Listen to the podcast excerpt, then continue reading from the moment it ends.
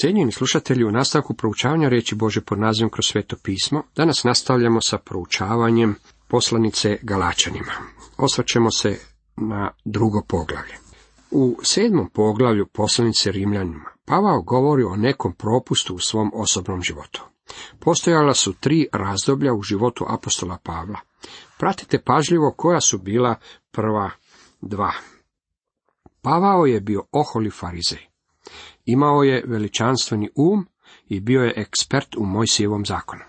Kao što su mnogi njegovi biografi rekli, svijet bi bio čuo za Pavla čak i da nije bio apostol i čak da se nije obratio. Mislim da u tome uopće nema nikakve sumnje. Bio je izuzetan čovjek. Međutim, bio je oholi mladi farizej koji je mislio da sve zna. Mrzio je Krista, mrzio je i crkvu pa ju je želio ukloniti. Bio je bešćutan u svom progonjenju crkvi. Drugo, razdoblje započelo je na putu za Damas kad je bio oboren u prašinu. Ovaj briljantni farizej shvatio je da ne poznaje gospodina Isa Krista, a poznavati njega znači imati život. Mislio je da je Isus mrtav, zato je pitao, tko si, gospodine? Isus je odgovorio, ja sam Isus kojeg progoniš. Kad progoniš moju crkvu, time progoniš mene. Kad se Pavao upoznao sa svojim gospodinom, odmah je zapitao, gospodine, što želiš da činim? Nakon što je Pavao upoznao Krista, proveo je stanovito vrijeme u Arabiji. Tijekom tih prvih godina pokušavao je služiti, ali je shvatio da ono što želi ne može učiniti. Na koncu je zavapio. Jadan li sam ja čovjek? Tko će me istrgnuti iz ovoga tijela smrtonosnoga? Rimljanima 7.24 Te riječi nije izrekao neki neobraćeni čovjek, bio je to apostol Pavao u prvoj fazi svog obraćenja. Treće, nakon toga je došlo ono slavno razdoblje kad je hodao u duhu. To je bilo vrijeme u kojem je Pavao mogao živjeti za Boga. Na takvom položaju mnogi od nas bi trebali biti danas. Postoji jako mnogo nesretnih kršćana. Oni su spašeni, mislim, ali kao što je to Modi jednom u svom stilu rekao, neki su ljudi dovoljno religiozni da budu mizerni. Volio bih kad bih mogao imati više informacija o Pavlovom iskustvu s apostolima u Jeruzalemu. Siguran sam da vam se u glavama još javljaju pitanja. Ako je Pavao primio evanđelje bez posredovanja drugih apostola koji su bili tri godine s Kristom i koji su ga vidjeli uskrslog, propovijedali Pavao isto evanđelje. To je vrlo važno pitanje, jer ako Pavao ne propovijeda isto evanđelje, nešto radikalno nije u redu. U narednom poglavlju vidjet ćemo kako su apostoli u Jeruzalemu odobrili Pavlovo evanđelje.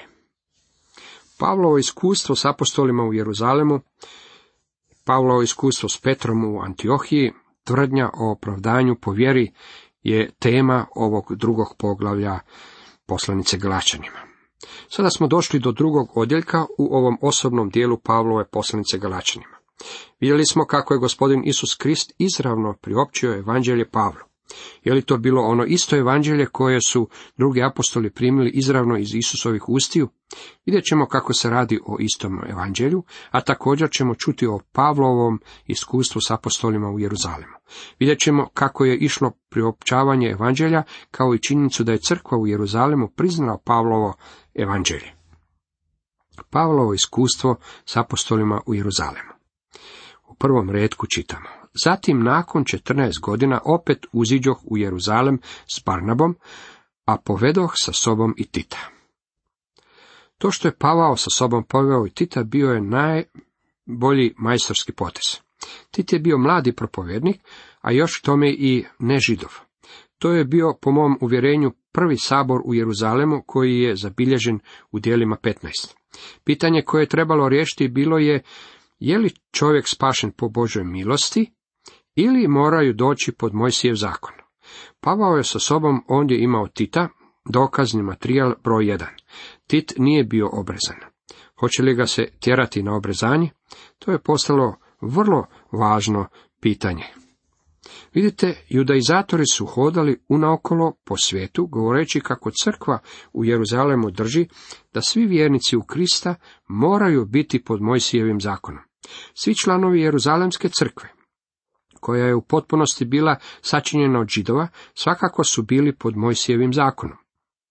Mnogi od njih još uvijek odlazili su u hram na štovanje.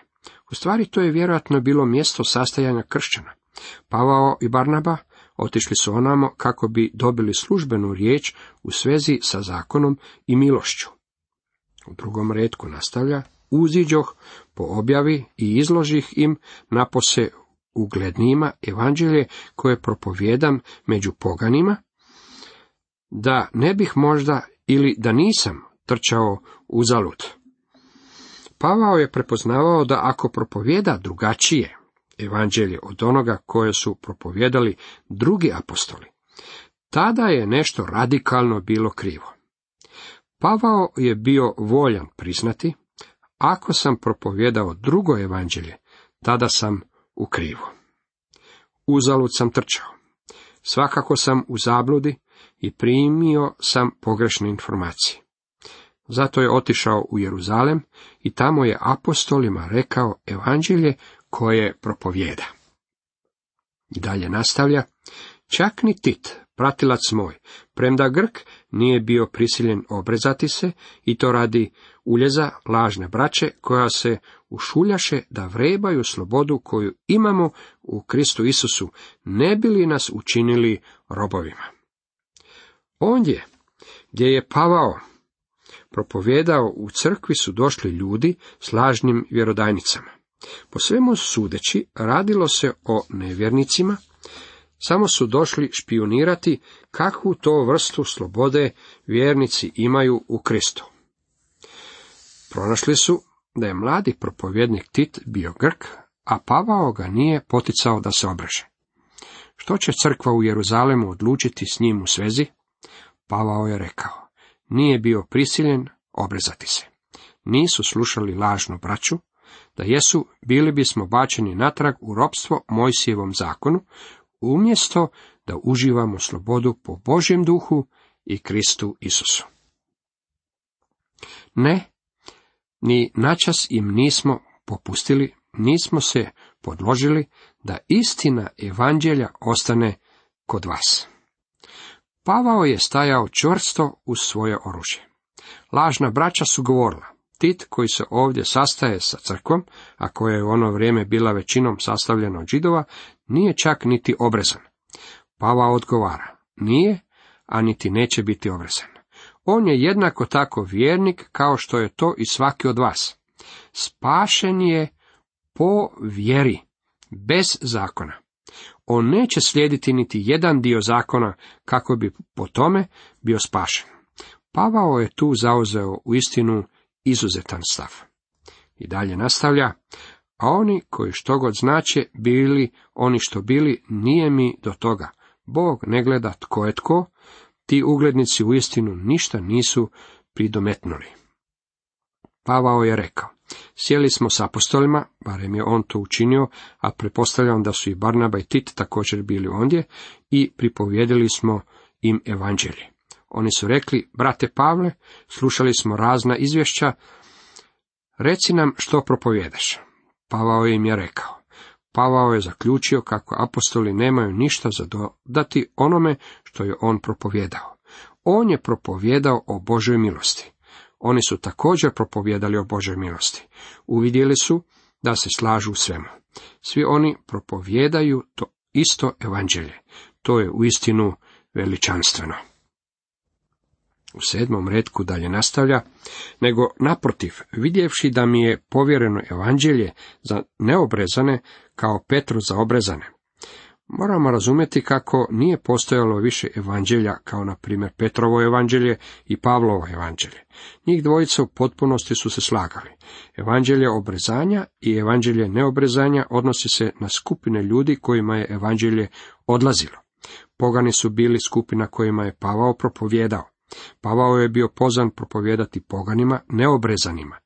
Petar je bio pozvan da ide propovijedati svoje braći i židovstva obrezanima. I dalje Pavle nastavlja, jer onaj koji je bio na dijelu po Petrovu apostolstvu među obrezanima, bio je na dijelu i po meni među poganima. Dokaz nekog jela je kad ga probate. Kakve rezultate su imali? Kad je Petar propovjedao evanđelje, dosta ljudi se spasilo. Kad je Pavao propovjedao, također se mnogo ljudi spasilo. Oni su obojica propovjedali isto evanđelje. Prenoseći ovo načelo u današnje vrijeme u kojem živimo, vidimo da pravi ispit svakog kršćanskog posla nije u njegovom promoviranju. Pravi ispit je u rezultatima koji se postižu. Boži narod trebao bi voditi računa o tome da podržava financijski onu službu koja daje rezultate. Ako nema nikakvih rezultata, zašto bi je onda podržavali?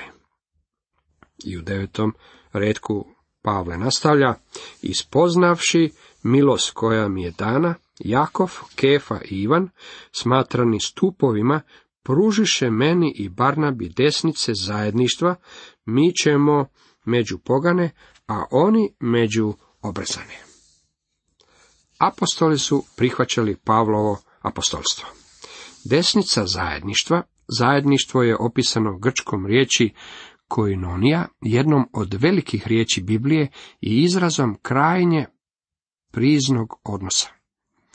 Njome se opisuje sudjelovanje u onome što pripada Kristu. Samo neka se sjećamo siromaha, što sam revno i činio. Pavao se kasnije vratio noseći pomoć za osiromašene vjernike u Jeruzalemu, jer je crkva bila opustošena progonom i nalazila se u jadnom stanju. Zbog toga što je Pavao prije svog obraćenja rukovodio progonom, želio je vlastoručno donijeti darove za Jeruzalemsku crkvu. To je bila služba društvu. Ono zašto bi se nas fundamentaliste moglo optužiti je nedostatak aktivnosti na tom području. Jakov u svojoj vrlo praktičnoj poslanici govori. Ako su koji brat ili sestra goli i bez hrane, pa im tkogod od vas rekne, hajdete u miru, grijte se i sitite, a ne dadnete im što je potrebno za tijelo, koja korist? Tako i vjera. Ako nema dijela, mrtva je u sebi. Jakov 2. Apostoli u Jeruzalemu rekli su, brate Pavle, nemoj zaboraviti pomagati siromasima. Pavao je rekao, upravo sam oko toga revnovao. U nastavku Pavlovo iskustvo s Petrom u Antiohiji. U ovom osobnom dijelu Pavlova života vidjeli smo njegovo iskustvo s gospodinom Isusom u Arabiji, kao i iskustvo s apostolima u Jeruzalemu. Sada vidimo kakvo je iskustvo imao u Antiohiji sa Šimonom Petrom, meni se jako dopada ovaj odjeljak. Crkva u Antiohiji većinom je bila sastavljena od pogana, iako je bila mješovita, od pogana i židova.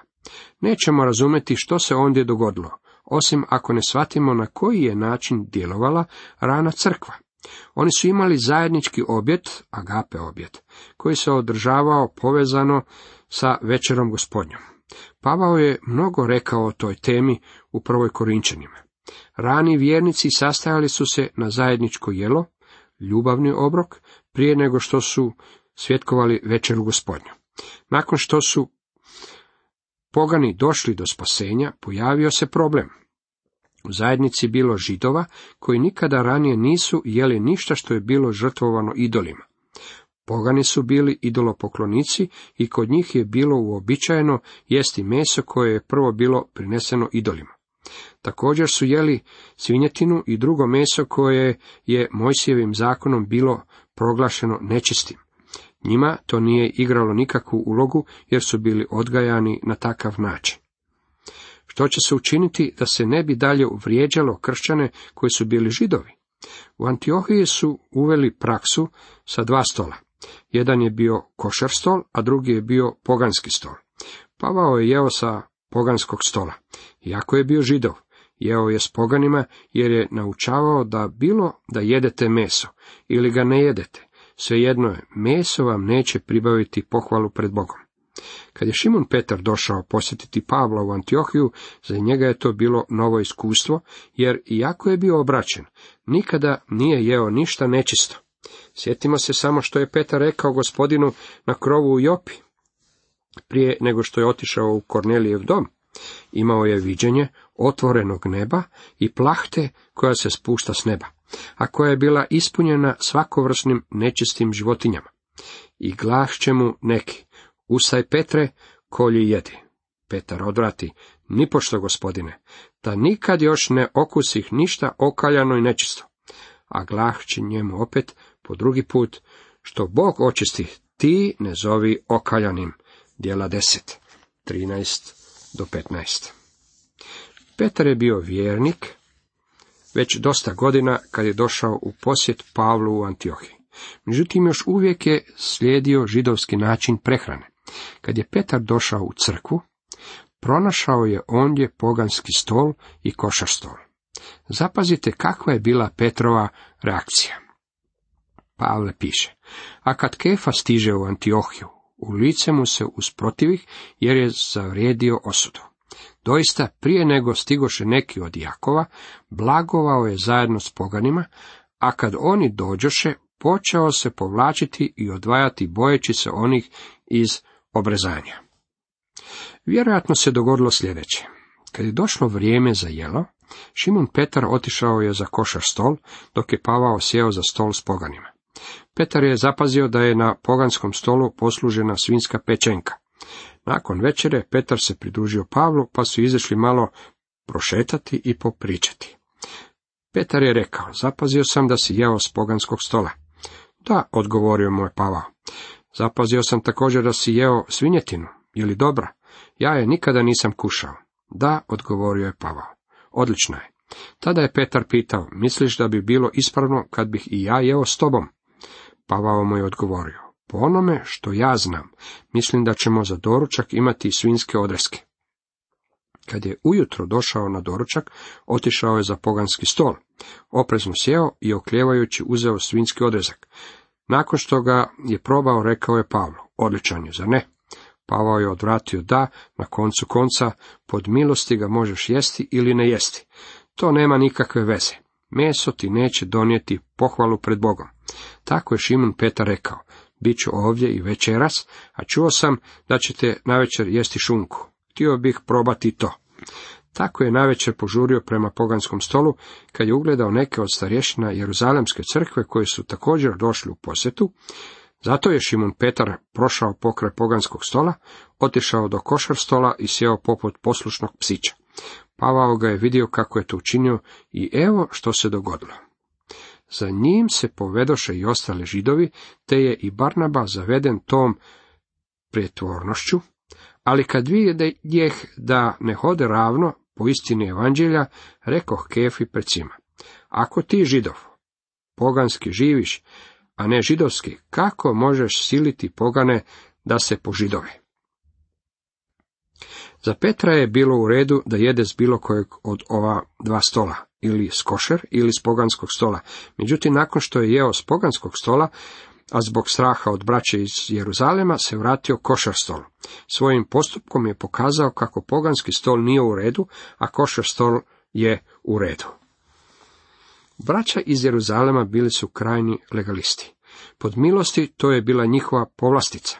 Ja nemam nikakvih primjedbi ljudima koji smatraju da ne bi smjeli jesti stanovite vrste mesa. Međutim, ujedno moraju i meni dati slobodu da jedem što me volja.